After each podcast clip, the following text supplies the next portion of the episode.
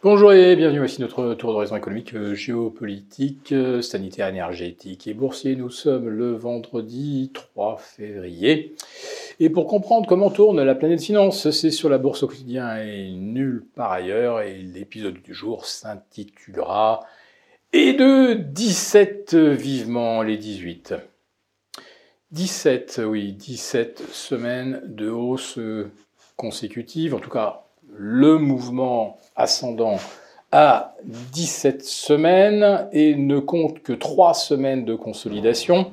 Donc 14 sur 17, on est là évidemment sur des ratios absolument historiques de hausse du CAC, du DAX, etc. Alors le CAC 40, oui, maintenant on est au-delà des 20% repris depuis le 29 euh, septembre dernier mais c'est presque anecdotique en regard des plus 30 affichés par le DAX. Plus forte hausse de euh, l'histoire en 17 semaines et surtout quelque chose de jamais observé, euh, une hausse avec une hausse des taux et une baisse de la croissance, le tout combiné. La pire équation possible débouche sur la plus haute, la plus forte hausse euh, des valeurs allemandes de l'histoire. Mais que dire des euh, plus 16% du Nasdaq depuis le 1er janvier? Il s'agit là aussi des 5 meilleures premières semaines d'année ben, de tous les temps. Alors on nous cite souvent 99, vous savez gagner pas loin de 15% nous sommes maintenant au-delà même du départ, euh, du début d'année tonitruant de 1999. Et à l'époque, ça s'appelait les dot-com. Et à l'époque, euh, on validait des hypothèses de croissance euh, très fortes, de l'ordre de 4-5% aux États-Unis, avec une nouvelle économie qui devait nous emmener vers la stratosphère. Il se trouve que cette année, euh, rien ne nous emmène nulle part puisque euh, on espère juste échapper à la récession, euh, sans être certain d'avoir triomphé de l'inflation. Je peux vous dire qu'en 99, l'inflation ne posait question pour personne et qu'il n'était évidemment jamais question d'envisager une récession.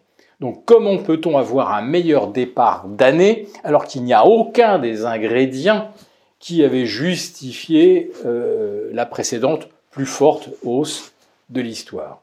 Eh bien, les banques centrales continuent effectivement de mener le jeu, il faut le reconnaître, hein, car sans les liquidités injectées chaque, chaque, jour par la Federal Reserve, rien de tout cela ne serait possible.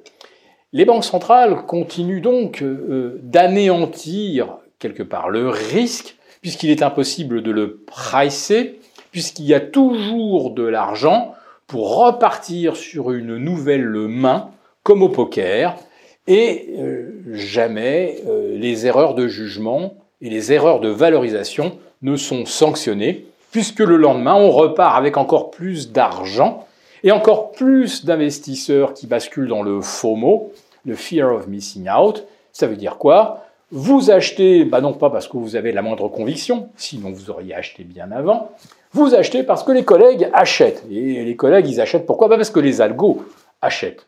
Et les algos, eux, eh bien, c'est uniquement la liquidité de la Fed qui les fait fonctionner.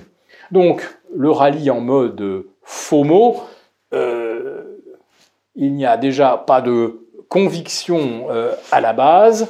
Là, on rentre carrément dans un contexte où les euh, gérants laissent complètement travailler les programmes d'achat et, ne veulent même plus s'en mêler. C'est à peine s'ils viennent euh, sur BFM nous expliquer que oui, on était probablement trop pessimiste en octobre, euh, qu'on espère finalement une amélioration en 2023. les marchés parient déjà sur une baisse des taux d'ici la fin de l'année.